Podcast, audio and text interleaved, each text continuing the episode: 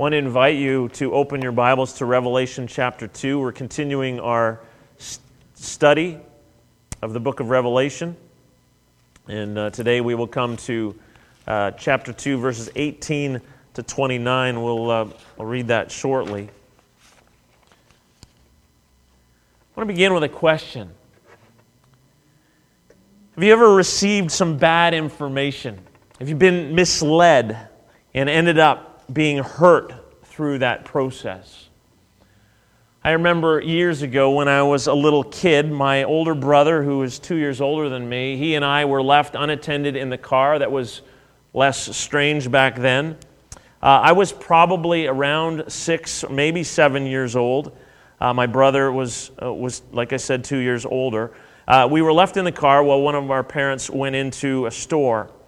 And uh, my older brother Ed had evidently uh, recently discovered uh, the cigarette lighter in our late 70s maroon Oldsmobile station wagon. Now, for some of you, I realize that perhaps an increasing number of you, younger people, may not even know what that is. But up until 1996, cars were made with cigarette lighters, and it was, it was kind of this little knob thing. Uh, in, in your cars now, there's often still a little 12 DC volt uh, outlet to power electronics. Well, that used to have a, a, cigarette lighter in it, and, and you could push it in and it would heat up, and, and you could light your cigarette if, if that was something you were looking to do. Well, my older brother had discovered the cigarette lighter in our old Oldsmobile, and like I said, we had been left unattended uh, by one of our parents.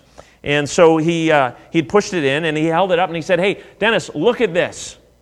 And uh, he held it up, and the end of it was glowing red just heated up. And it was, it was pretty fascinating. I never, had never seen that before. And, uh, and then a few seconds later, uh, after he'd, he'd put it back in the outlet, he held it up again and he, he said, to Den- uh, said to me, hey, hey, Dennis, it's not hot anymore. Touch it. Well, I, I looked up and, and, it wasn't red anymore. And so uh, I thought he was right and I, I did what he said to. I, I placed my right index finger firmly on the end of the cigarette lighter that he was still holding. Needless to say, he was wrong. I'd been misled, and, and I burnt my finger something fierce. And not only was I left in tears, but I was also left with this circular burn pattern on the end of my finger that didn't leave me for a while. My brother gave me some bad information, some wrong information. He misled me. Now, I don't know to this day whether that was done on purpose or not. I suspect he didn't know either. But I was misled and I was hurt by what happened.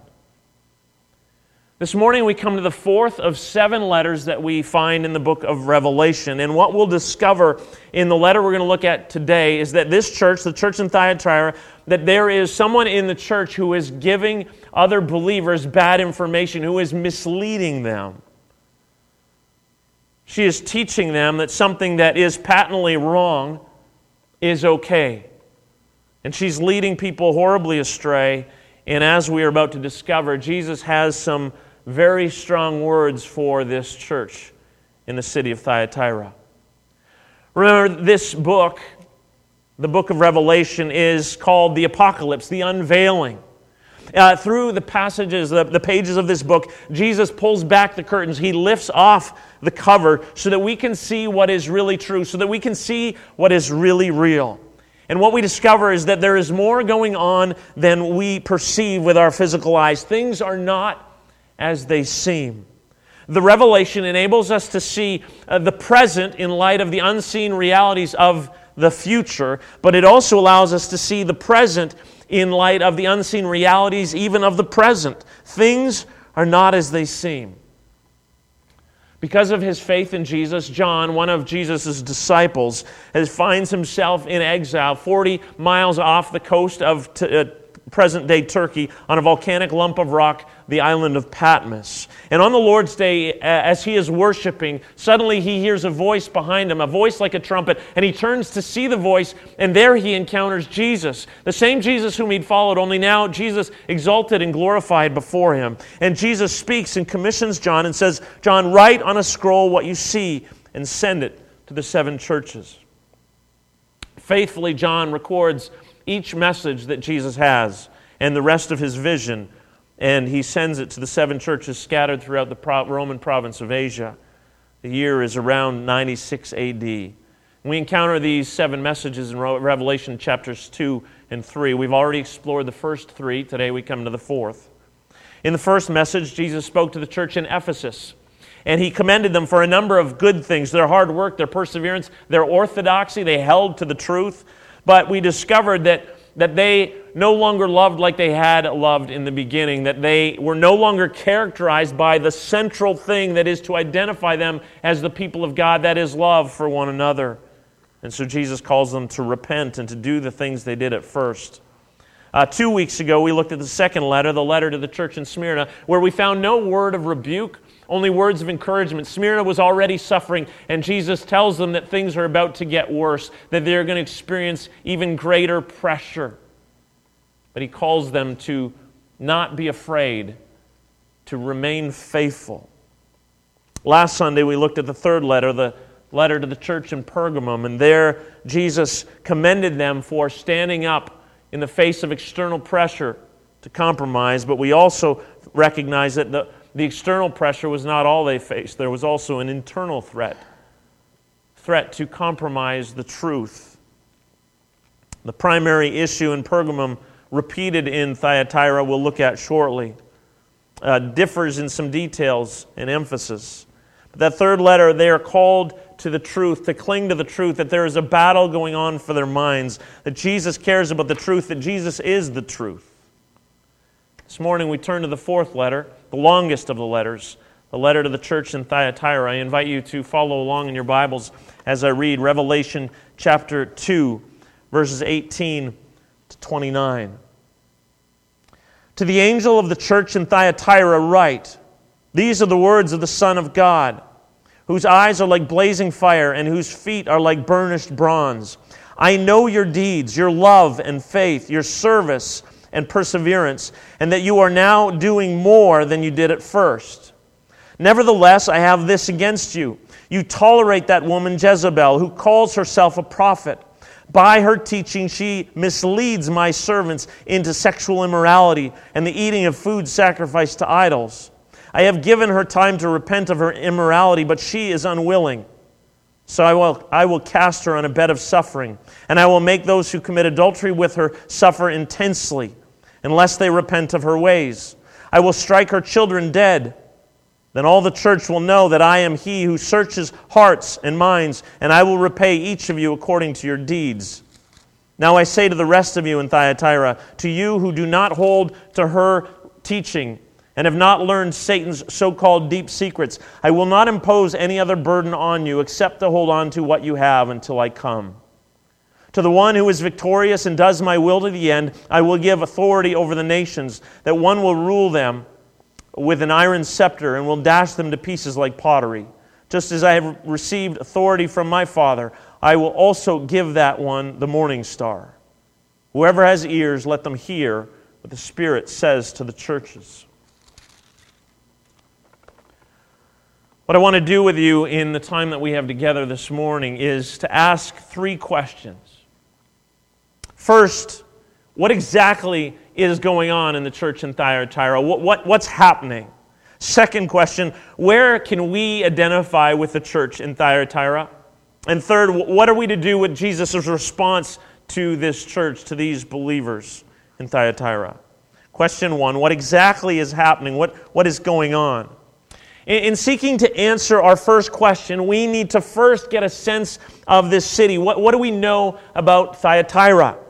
Uh, the city of Thyatira was about 40 miles southeast from Pergamum. It was the next stop on the ancient Roman postal route, about halfway between Pergamum, where we were last week, and Sardis, where we will go to next week. Uh, these cities, the messages to them. Uh, of the seven specific uh, cities to whom Jesus has messages, to whom he sends messages through John, Thyatira is the least important. It was smaller, it was not uh, an important place politically.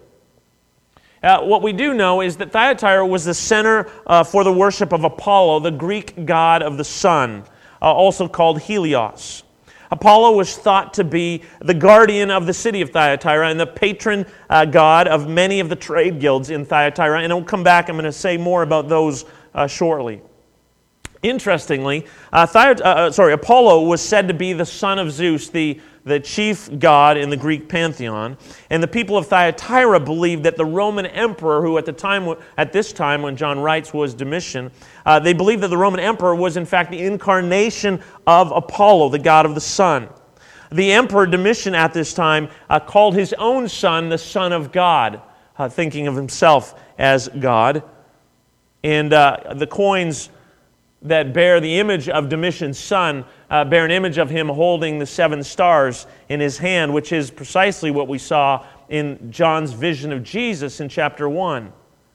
Uh, Darrell Johnson writes this This might explain why in this message Jesus speaks of himself as Son of God. It is the only place in the whole book of Revelation where he is spoken of as the Son.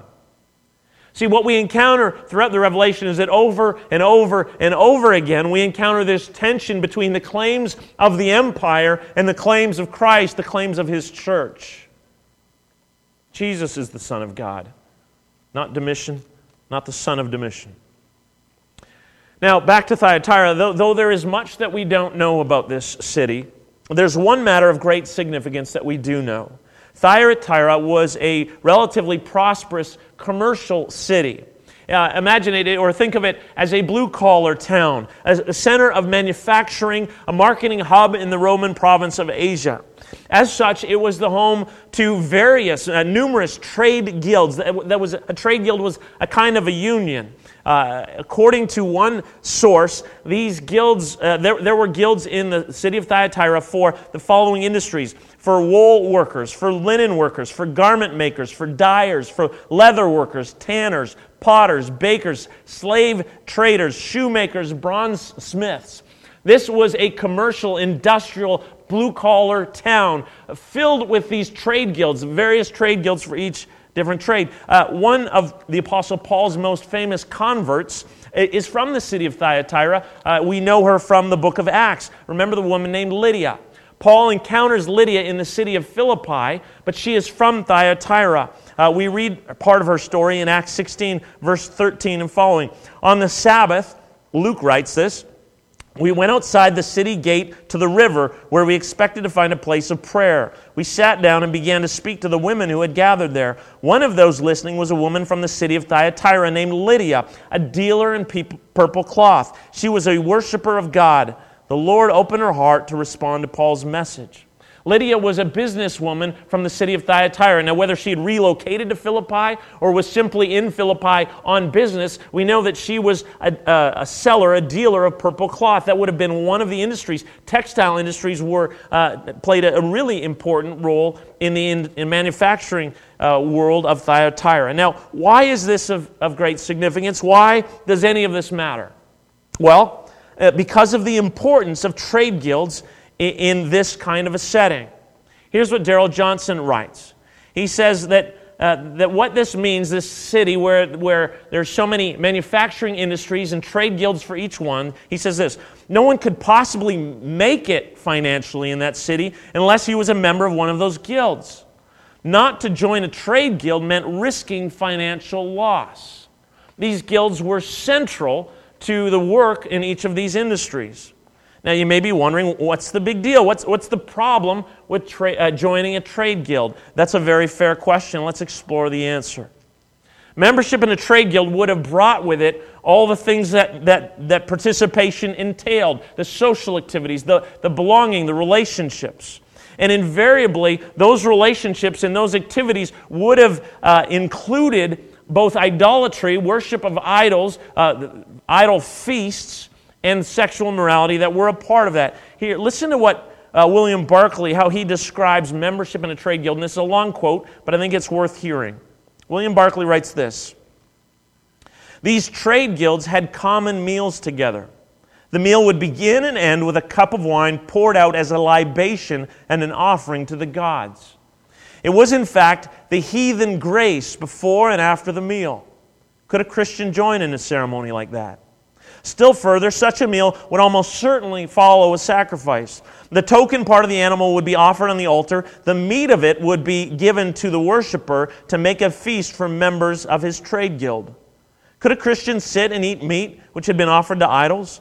Could he participate in a meal where the meat had already been offered to Apollo or Artemis or uh, Thyramunus, the local god? Still further, this trade guild feast not infrequently degenerated into carousals where drunkenness and immorality were the order of the day. Could a Christian participate in a feast where drunkenness and fornication were the acceptable, uh, the accepted thing? End quote. Uh, the matter of idolatry and sexual immorality was not limited clearly just to Thyatira. We encountered this uh, last week in the letter to the church in Pergamum. Uh, same issue, though some of the particulars are different and the emphasis is different. Uh, in Pergamum, Jesus rebukes the church because some of them hold to teaching of the Balaamites. Teaching uh, that, of course, is a reference to an event that we read about back in 1 Kings chapter, sorry, in the book of Numbers 22 and uh, to 25, a passage that describes how at Balaam's uh, prompting, Balak, the king of Moab, entices the Israelites into idolatry and sexual immorality, and they fall under God's judgment. Now, I highlighted that last week, and, and also the fact that in the ancient world, there is this uh, profound link between uh, worship of false gods, worship of idols, and sexual immorality. Those things go together hand in glove. And we saw that already in the Exodus event, in the golden calf event in the life of Israel. I read this last week, and I want to do it again as a reminder, and for those who weren't with us, just to let you know. In Exodus 32 6, Here's what we read.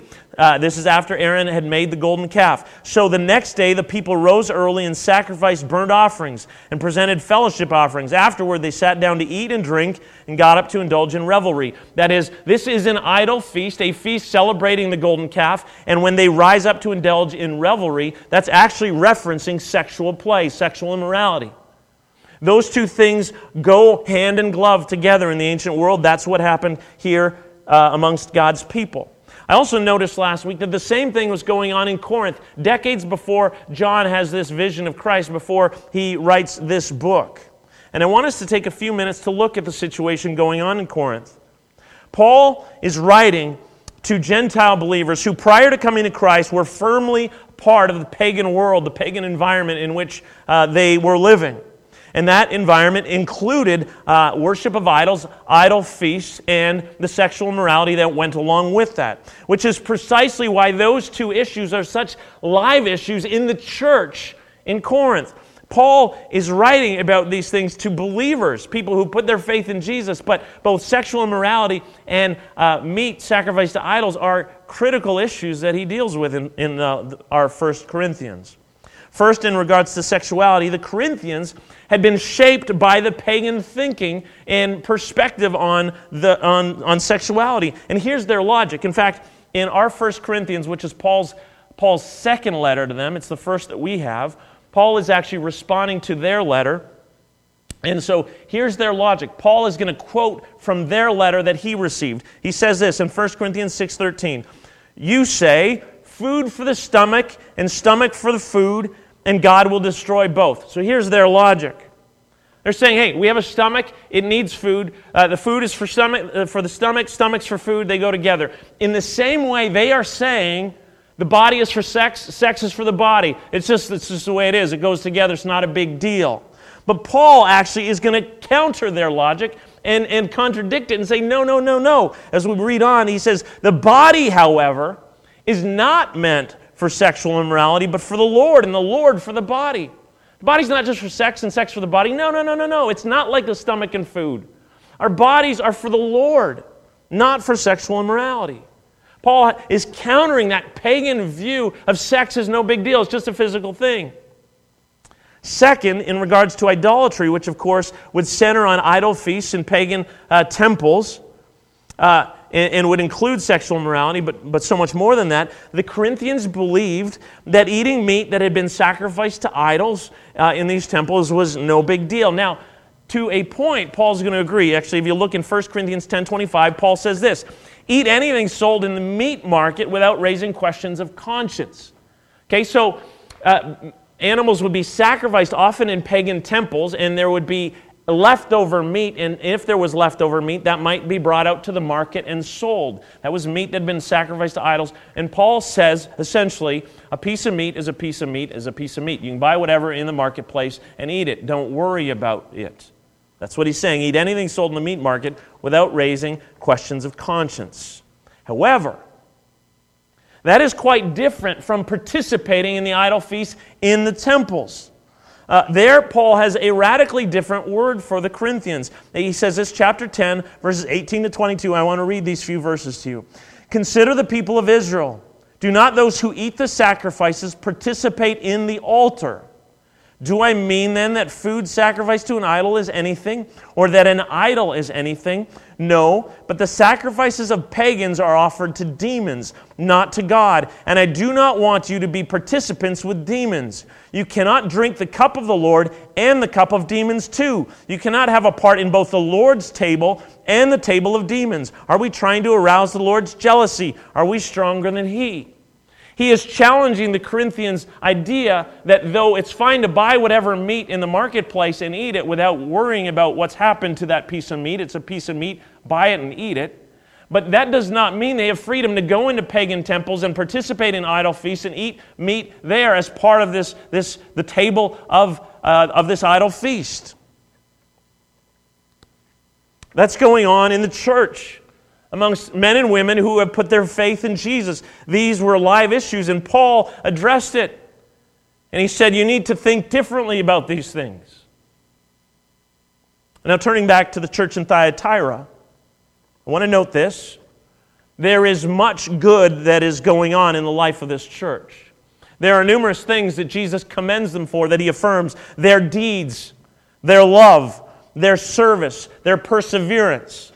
Jesus says those are great things. In fact, he says even more. Jesus indicates that even in those things, they are even growing commendably.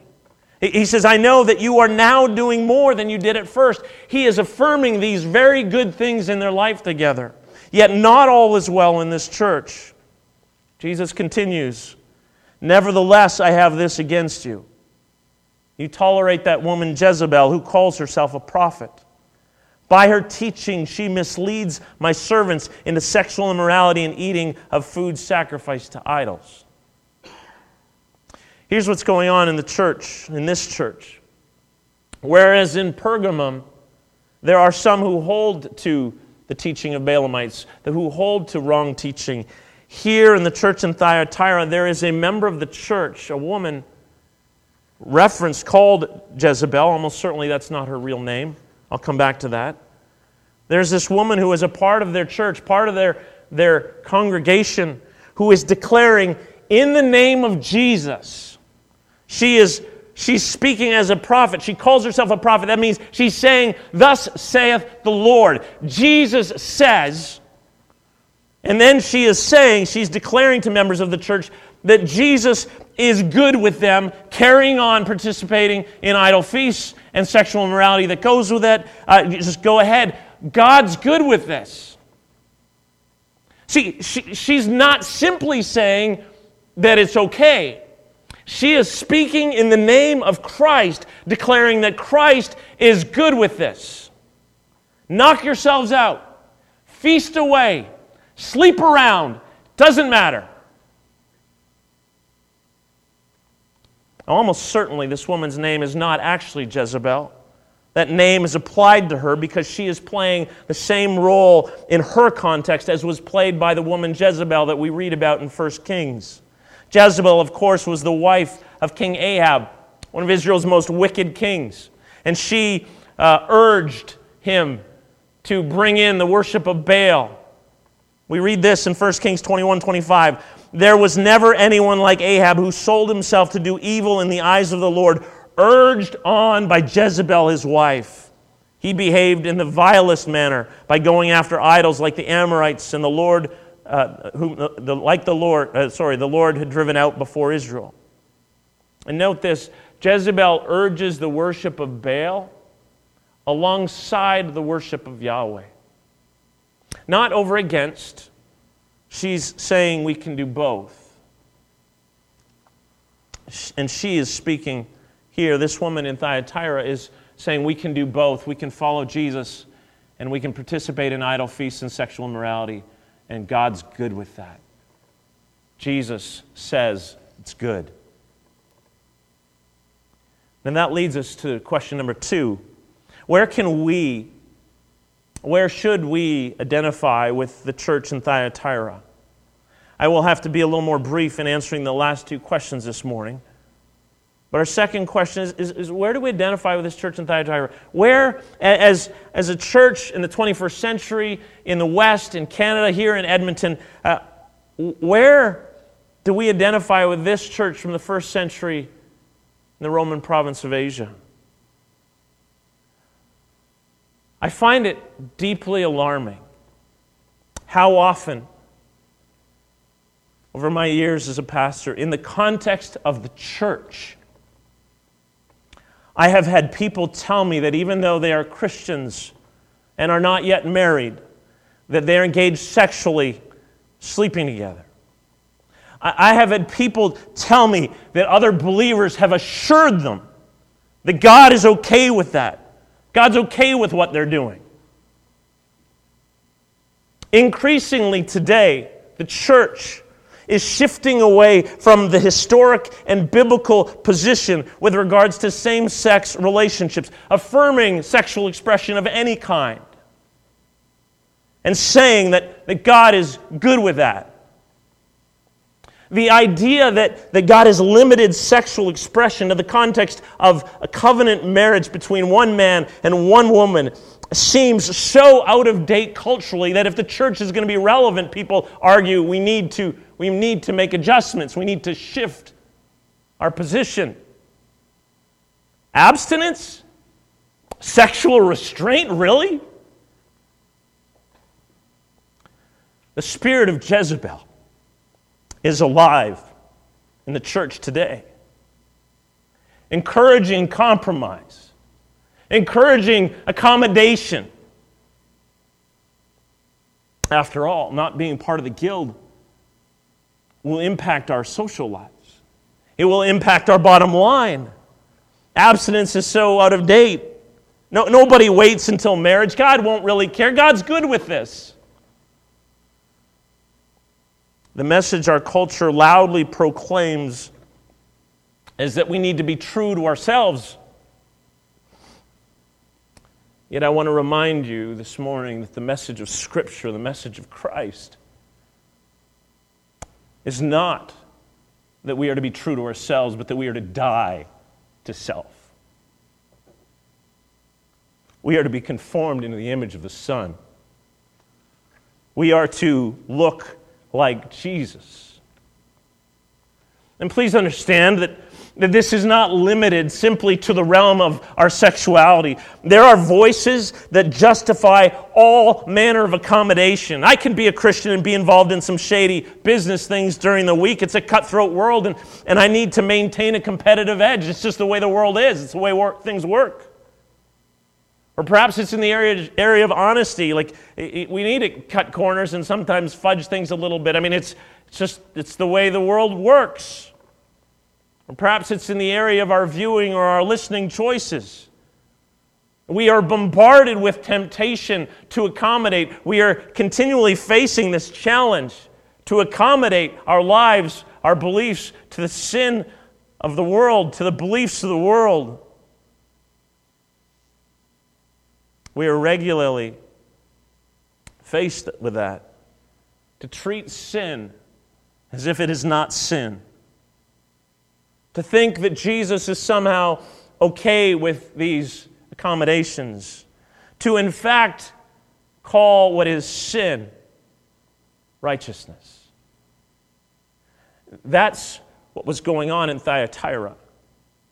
And what we must understand is that Jesus is not okay with this.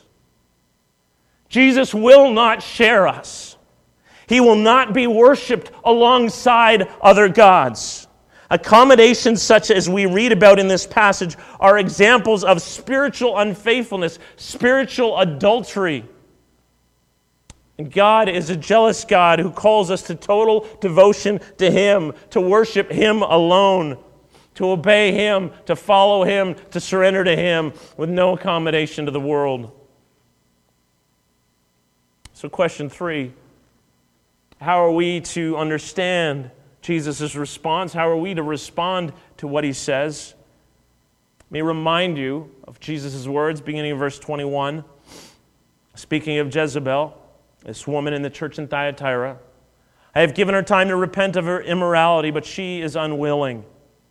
So I will cast her on a bed of suffering, and I will make those who commit adultery with her suffer intensely unless they repent of her ways. I will strike her children dead. Then the churches will know that I am he who searches hearts and minds, and I will repay each of you according to your deeds. What are we to do with these sobering words? The exalted Jesus, whom John encounters, the exalted Jesus who speaks these messages, the exalted Jesus who speaks to us today through his word, will not tolerate what he, with his eyes like blazing fire, see in the church in Thyatira. The text tells us that he has given Jezebel time to repent, but that she is unwilling to do so. So for her, judgment is about to fall. Christ says that he will cast her on a bed of suffering. Her place of sin will now be the place of judgment. And most likely, what Christ is speaking of is temporal judgment that this woman would soon come down with some form of illness and death. He had given her time to repent, but she was unwilling. Notice that. Even for her, Christ had compassion. He gave her time to repent. But that time did not extend forever. And for her, the time of judgment has come.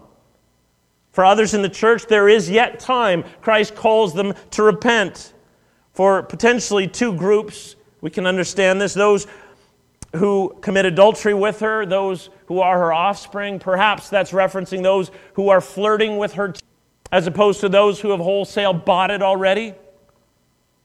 But even those who have been impacted who are being impacted by her false teaching, by her lies, her even they still have time to repent. Christ's desire is repentance, that we would come to him in repentance and receive his grace and receive his mercy. Jesus says, unless they repent, there is still time, but that time for them will also come to an end. Truth be told, we're not real comfortable with this vision of Jesus, are we? Way more comfortable with sort of this gentle picture of Jesus who, who seems not to get all that excited about sin. But hear this there is only one Christ, there is only one Jesus. He is full of grace and full of mercy. It is, it is out of his great love for sinful, rebellious humanity that, that he came to lay down his life willingly, to bear the price for our sin, to suffer what you and I deserve because of our sin, because of our wickedness, because of the evil things that we do. Jesus came out of love, out of compassion for us, to pursue us, to seek those who were lost. It's, it's not the healthy who need a doctor, but the sick. And through faith in Christ, we are clothed with His perfection, with His righteousness. Jesus is full of grace and full of mercy, and He's holy. He is holy, and He calls us to holiness. Our redemption, the redemption purchased with Christ's blood, is not merely a matter of you and I someday when we die going to heaven. It is about the restoration of all that was lost. We were created as His image bearers to reflect His likeness, to reflect His character, to live as His representatives, that, that all of creation would look to us as human beings and see and know what God is like, that we would reflect His love, that we would reflect His compassion, that we would reflect His grace, His mercy, His purity, His righteousness, His holiness.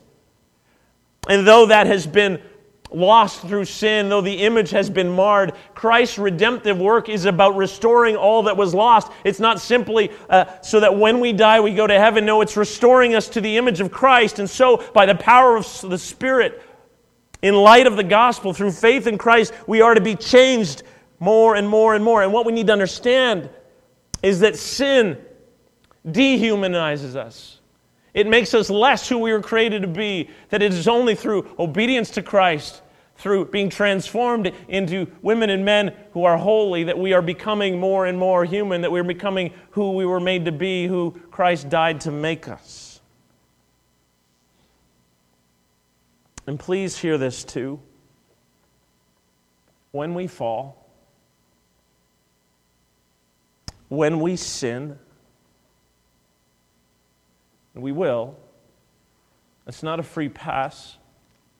Doesn't mean sin isn't a big deal, it is. We just need to look to the cross to be reminded of that.